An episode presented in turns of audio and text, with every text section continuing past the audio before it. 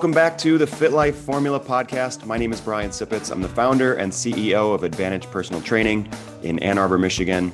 At Advantage Personal Training, we help people between the ages of 35 and 65 to live more, play more, and feel strong so that they can be active with their family and friends and get back to doing the things that they love to do.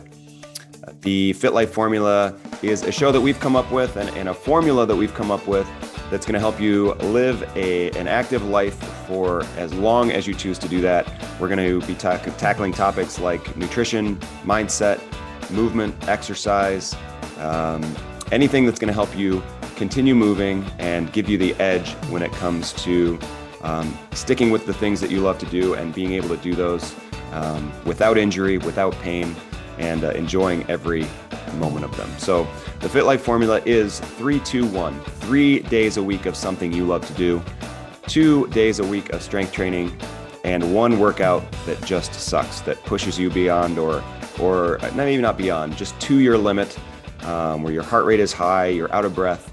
You just need one of those per week in the Fit Life formula. So. Um, Today's topic folds in nicely with the theme of the show because, in order to stick with the Fit Life formula, you have to be a highly effective exerciser. Okay. And that doesn't mean that you have to do everything exactly right or you have to have these workouts planned out to a T. It just means that you're almost the equivalent of a fitness survivalist, right? You have lots of tools in your toolkit and you make do make do with what you have in order to get things accomplished. So these are the people that you see that always seem to have time to exercise, always they're always able to fit it in whether they are you know, training for an Ironman, which takes hours and hours and hours each week, or if they just find ways to move every single day, those are the highly effective exercises that we're talking about. So if you could use those skills or if you want to know which one of if you are a highly effective exerciser and you know want to know which one of those skills you are doing the best um, stay tuned here because we are going to be talking about the seven habits of highly effective exercisers. Okay, so what do these people have in common? In part one today, we're going to talk about the first three habits, and we'll save the last four for um, for the next episode. But um, let's talk about one through three today. So let's go ahead and jump right in. And so the first habit that highly effective exercisers have in common is that they make it a big rock.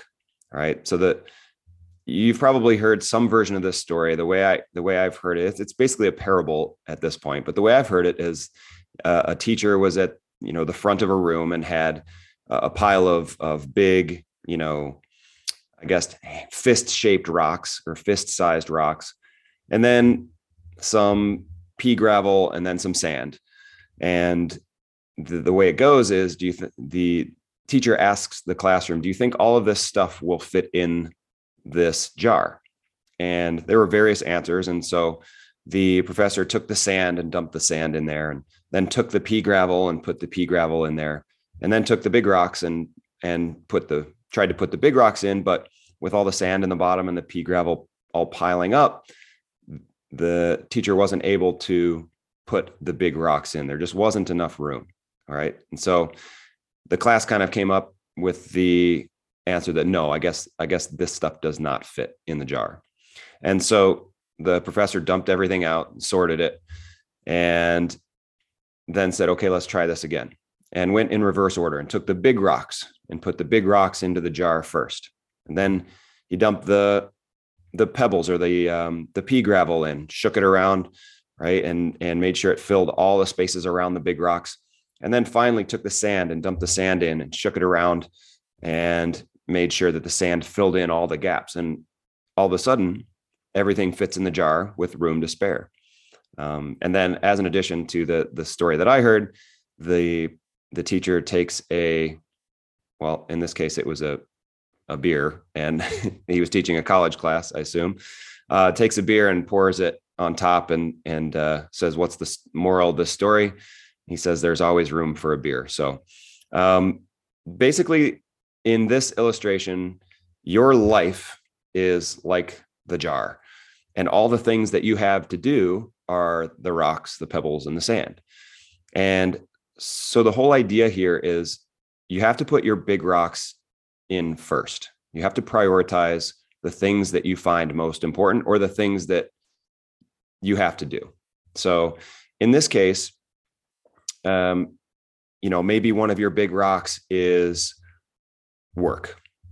Maybe one of your big rocks is making dinner for the family. Maybe one of your big rocks, one of the things that you prioritize the most is spending time with your family after 7 p.m. Um, maybe it's getting your kids to soccer practice because that's you know that's what you do. So you have to figure out what your big rocks are right? And then everything else can kind of fill in right? So um i don't know maybe some of the smaller maybe some of the smaller rocks maybe a smaller rock is being able to or taking your kids to practice. Maybe it's not something you really want to do you feel like you have to but you could also find ways around that. You could carpool um, you know you can talk to siblings and see if siblings can give them a ride all those things. So so maybe that's not as much of a big rock as you initially thought. But basically all the things that you have to do in your day uh, find a way to prioritize them so that exercise can be one of your big rocks. And so how do you do this? You know i, I will share the story of one of our members uh, who found a way to prioritize exercise uh, making it first before all of the work and meetings and um, all of that, all of that kind of stuff. And it actually is something that we encourage of a lot of our members. And for this, we encourage people to schedule their sessions with us at Advantage on Sundays before the week starts to fill up. So all of a sudden, that becomes a spot on your calendar that is already taken. And so when other things pop up, you take a look at your calendar. Sorry, I can't do that. Um, and you don't have to say why, uh, but when you look at your calendar and you have something in place, right on Sunday, if you go through and you schedule your workouts for the week, you've made a commitment to yourself. You've made it. You've made it a priority for yourself, and so that's something that really helps our members to make exercise a priority for them. Make exercise consistent throughout their week is they go through and they schedule on Sunday. So highly effective exercisers to, to review highly effective exercisers make exercise a priority for themselves. And that I think is is number one. If you go through and you say, man, I'm really not happy with where my my exercise routine is right now, you can always find other things to do but if you flip that on its head and you say, you know what, I'm going to make exercise the thing that I'm most concerned about, um, it it becomes a big rock. You you put it in your jar first. You put it into your life first, and then let everything else fill in around it. Um, and so the next uh, highly effective or the next strategy that highly effective exercisers use is that they refuse to feel guilty about prioritizing exercise. This goes right along with prioritizing exercise. Sometimes you can feel guilty. Actually, let's flip that around. We'll say they insist on being proud of their commitment to exercise, right? So we'll, we'll put a positive spin on it here. Um, and so instead of you know exercising and maybe thinking about the other things you could or should be doing refuse to feel guilty about prioritizing exercise. And I'll, I'll share the story of a member who came in just last week actually and said, you know, it was a 7 a.m. class. And she came in and she said, well, the kids and my husband are at, at home and they got to get to school. So I think they're all set up. I hope they get to school. I usually do it, but um, I needed to come in here today. So this is a person who made a commitment. She she prioritized exercise and it's not a selfish play. Um, it is, you know, contributing to her day, but it's also making her, um, in her case, it makes her gives her more energy. It makes her more effective at work, so that she gets her work done. So that when when the kids come home at three thirty, she is done with work and ready to be with them fully and not worrying about doing other things. Um, she's in a better mood. She has better quality time with her husband throughout the day because they work at home. Um, and she has better quality time with her kids, right? So while it might seem like this is something that is that's self-serving or selfish, understand that for this for this member in particular, and and for you, most people are in this category. If you take the time, if you make it a priority, and maybe shuffle some things around or make different arrangements so that you can get what you need first uh, in terms of exercise. A lot of times you see a lot more positive benefits. You know you think that maybe you're taking away from your effectiveness or taking away from other people's days but a lot of times what you find is it's not that at all. It's that you have much more positive energy you have much better quality time with your family and friends um, and your your body feels better to boot. So um, that's just a, a quick story to kind of illustrate that. It might look different in your life but you know it, it's a way to think about things I, I, guess to refuse to feel guilty about putting yourself first. Um, self-care is a major factor in this and it's something that the seven it's something that the highly effective exercisers do as one of their seven habits. Finally for today uh, like i said we're only going to go through three of them today but so here we go with number three highly effective exercisers are consistent but flexible. All right, what does that mean? So they're consistent in their exercise routine, but they are flexible in case things go sideways. So we have a group of people who consistently comes in at six o'clock for our 6 a.m. session. It's definitely our most consistent session. We see the same people every day over and over. Um, and this is this is a time that works for them, right? So they've chosen a time that works for them, that works for their life, that works for their schedule. And they are consistent day after day to the point where if one of them isn't there, we wonder what's happening or what's going on. So um, that's the consistency piece. And any habit is built on consistency. So that part is really, really important. So to be a highly effective exerciser, you have uh, exerciser, you have to have a time that you exercise. All right. And that's again, you can prioritize that. You can make it a big rock and stick with it without guilt, without feelings of guilt.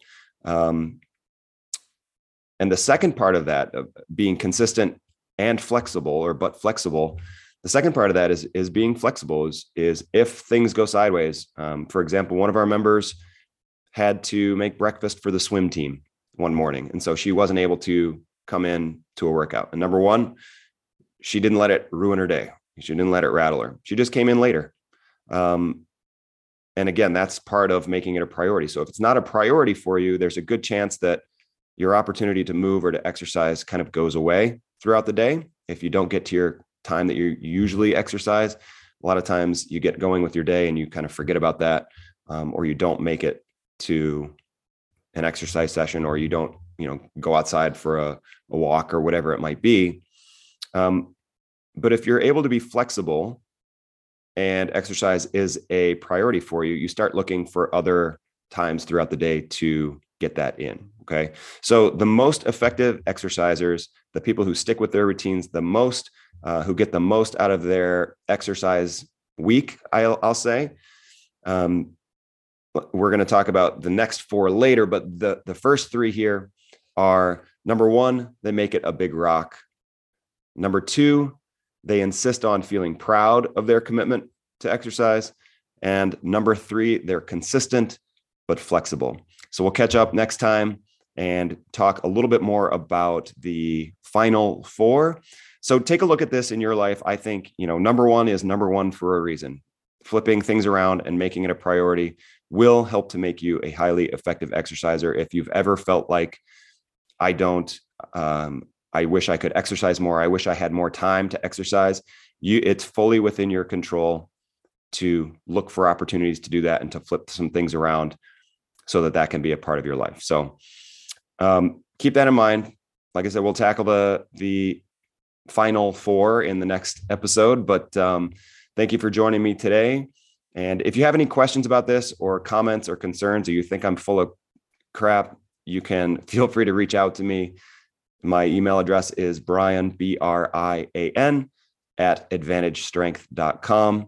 And uh, feel free to reach out. I'm happy to chat. If you would like to talk about the best ways for you to get started, or maybe um, need a little bit of help getting started yourself, again, email me, Brian at advantage personal tra- at advantagestrength.com.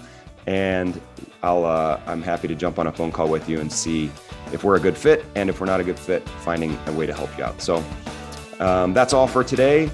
Until next time, be sure to follow the Fit Life formula: three days a week of something you love to do, two days a week of strength training, and one workout that just sucks. We'll talk to you next time.